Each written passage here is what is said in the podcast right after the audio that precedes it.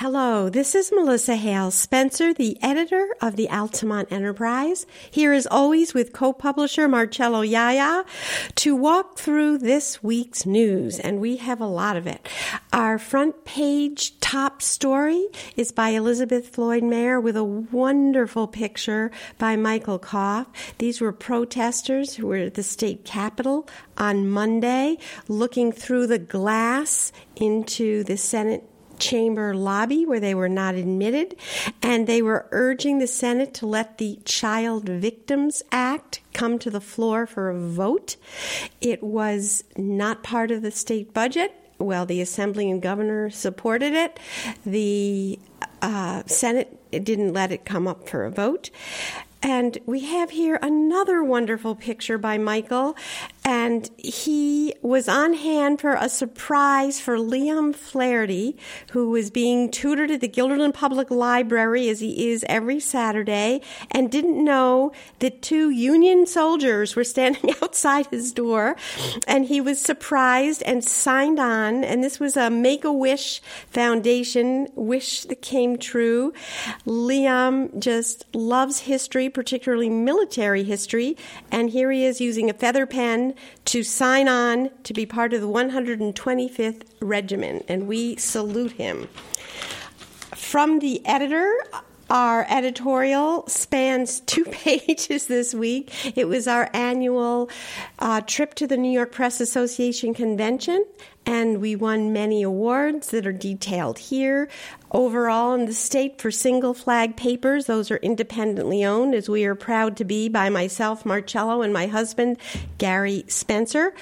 We came in third in the state and um, are so pleased we have readers that support us in our quest for journalism. A particular note was. Um, we won again this year, first place in a category that spans all size papers, community leadership, the very tragic death of Alyssa Gelfand on Hearst Road and the coverage following that in editorials. We're happy the road has now been straightened. We called Alyssa's father because it comes with a $500 prize to see how, you know, she would like it spent. And he told us he, we reached him Seattle, Washington, and he signed on to make an independent film that is drawing from her life. So that is called Project Alyssa if you want to look into it, and we're very proud to be part of that. Elizabeth Floyd Mair was recognized with a second place in in depth news for her ongoing coverage of Justice Booth's death in a wood chipper in Guilderland. She also was recognized for Best News Story for the piece that she wrote about Nathan Agnetta, who um, he and his family were very forthcoming about what it was like for him on the autism spectrum, being arrested on felony charges with a fake bomb threat at the Guilderland schools, and how that was resolved. Michael Koff, as always, with excellent sports pictures, was recognized with a second place for this one of the Voorheesville girls volleyball team celebrating, and the judges quite correctly said, "Great emotion, great moment, great image." Carol Coogan for the second year in a row won Best Cartoon, and this is just an incredibly heart wrenching drawing a woman in pain and screaming with other women trapped in a jar. Um, I won for best editorials again this year, and this is one that was part of the package. It was supporting transgender students, and again with another wonderful drawing by Carol. Our whole staff is to be commended, as is our readership, our subscribers who support us. And moving along, we have many opinions as always. Bonnie Spencer was very hurt when her pet ducks, Ophelia and Pompey, were hit by a driver who was nice to stop, but the ducks died, and she urges going more slowly on Bozenkill Road. The Old Man in the Mountain, John Williams, is telling us about doodlebugs. The old men were reminiscing over these uh, vehicles made uh, out of old car parts and farm vehicles. Caregivers Corner Um, this week, uh, Linda Miller, I see we left off her byline, but you can tell she wrote it down here with the caregivers, uh, what you need to know about the new Medicare cards. And then we also heard from Betty Ann Filkins. We've written several times about fundraisings for her sister, who for four years has been battling cancer. It's now moved to her bones. We wish her the best. And there are, there's now an appeal for donations lots of things happening. Um, Ed Rosen loves Michael Nardacci, our geology columnist. We do too. Um, Laura Shore, part of the ACT, Altamont Community Tradition, is organizing, as always, this year it's April 21st for the spring cleanup. We have a letter from Darlene Stanton um, inviting all to the upcoming chicken and biscuit dinner. And Darlene will be right here at this table tomorrow for our podcast next week, which will um, look at her rise to head the New York Department Auxiliary of the VFW. Anita Marone sent us some lovely praise. Thank you for that. It's nice when we hear so many negative things to get a positive letter. Janice Shillinglaw has written a lovely piece all about the work done by Mike Millar here collecting for people hurt by the hurricanes in Texas. He's a long-time volunteer on many fronts in New Scotland and is going to be honored as Volunteer of the Month. His son will accept the award because he is going to be vacationing in Greece. We have a letter from Judy Kimes with the New Scotland Historical Society. John Shear, who grew up in New Scotland, is now the historian and lives in Clifton Park, and will talk about how to preserve history in a growing suburban town. Al Gaze had written a letter about the American Legion Riders, and they have raised enough money to send a whole flight of Vietnam veterans to Washington, D.C., and you're invited to come for the takeoff in the early morning hours of Saturday and the return in the evening. And our photographer, Michael Koff, will be there covering that. John O'Mara, the vice president of the Prospect Hill Cemetery Board, is writing about the vast history of that cemetery in Guilderland and also encouraging people to join in a spring cleanup, making it ready for Memorial Day. Starting our news, Elizabeth has written about two appointments that happened Tuesday night. Um, as everyone's aware from our extensive coverage on Judge Sherwood resigning after his arrest, there is now a new judge in town, Christine Napierski, and a familiar face, Gregory Weir, has been named. He's head of Parks and Rec now. He's going to replace Steve Oliver as the superintendent of highways. Congratulations to both of them. Elizabeth has also written on the final version of the Guilderland school budget, which is $100.9 million, and voters have a chance to vote on May 15th. H. Rose Schneider has written about happenings in Knox. One of them is here you can see on the edge of this picture Michelle Viola Straight holding up a banner with her son, a Marine, and Ed Aykroyd in the background. These banners are going to be unfurled in Guilderland a weekend hence and will soon be also in the hill towns, and that's why she was at the meeting. The story focuses on a new post. There will be an alternate for both the planning and zoning boards in Knox, and um, Rose interviewed Kristen Snyder, who is the new appointment for the zoning board blotters, we have arrests. As always, there was an accident in Glenmont where a woman with two small children in the car was hit by a car. The police say the driver was driving drug, did not yield the right of way. He was in serious condition with injuries himself and had to be extricated we have the final, I think, follow up on this story we've been following for a year now, where David Mazzeo of Guilderland and Michael Caruso of Schenectady were convicted of fraud and money laundering, and they've now been sentenced to lengthy terms in state prison.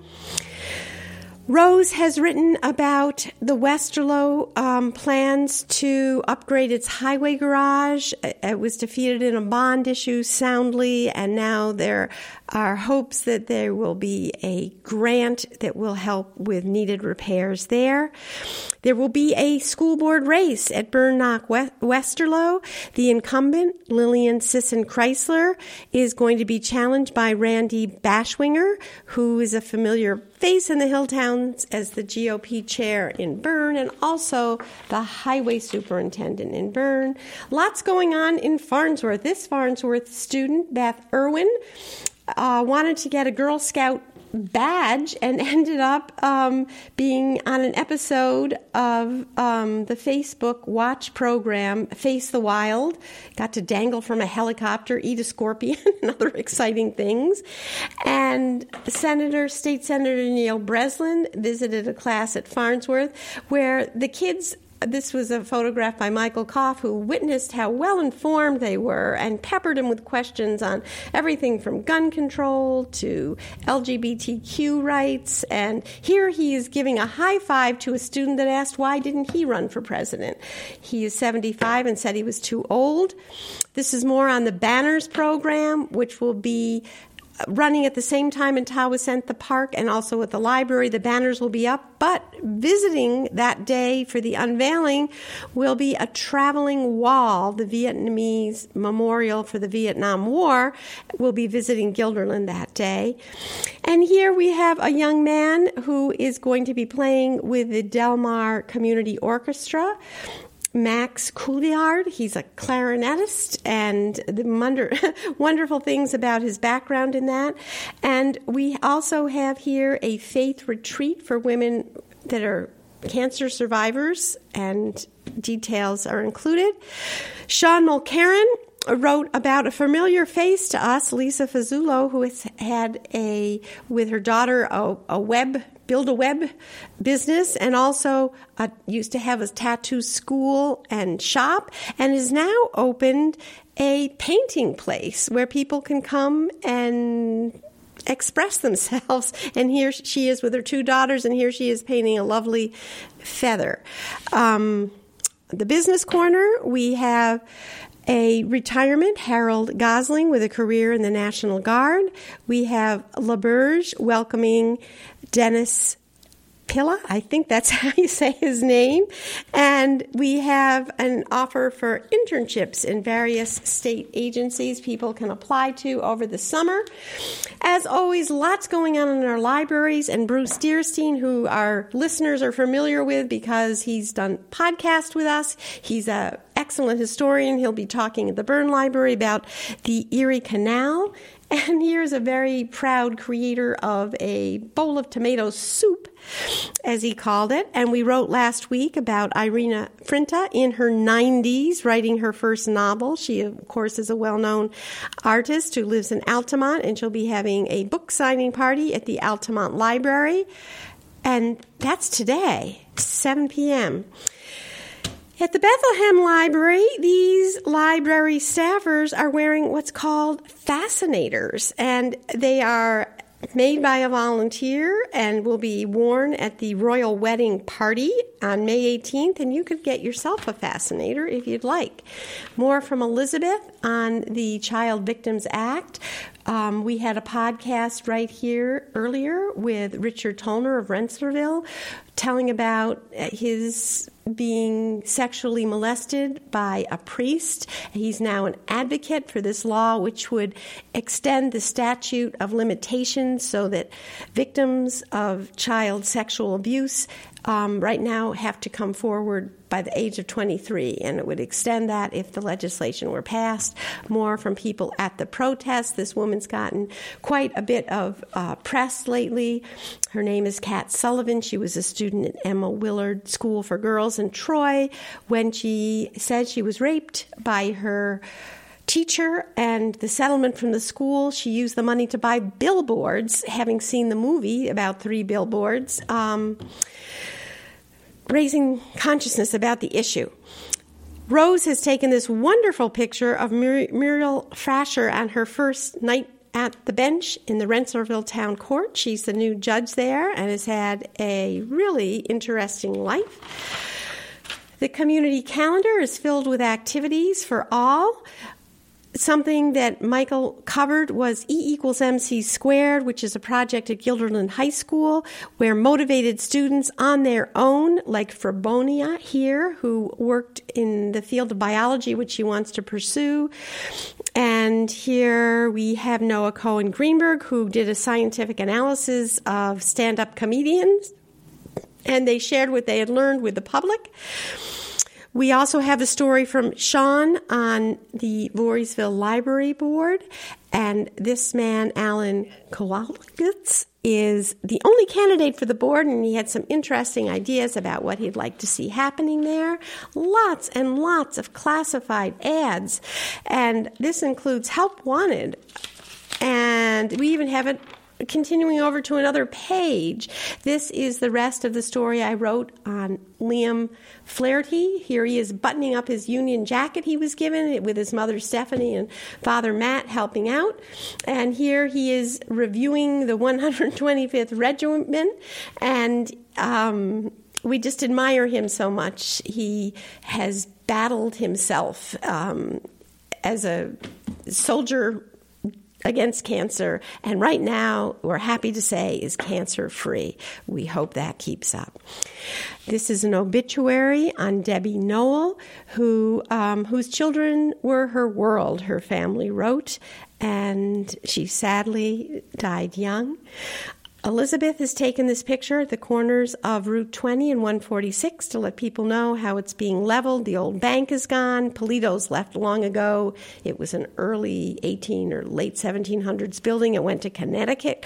And this will become a Cumberland Farms convenience store and gas pumps and may even someday have a car wash according to plans that they presented earlier. And oh, we have our favorite news hound, Beulah, and she's listening to podcasts, and you should too. Finally, we have the BKW Bulldogs, who are off to a great start, and they're shown here biting back, as Michael Koff says, and fetching a win, as Rose says, with some pretty stunning pictures. With that, we close out the week and wish you a good one.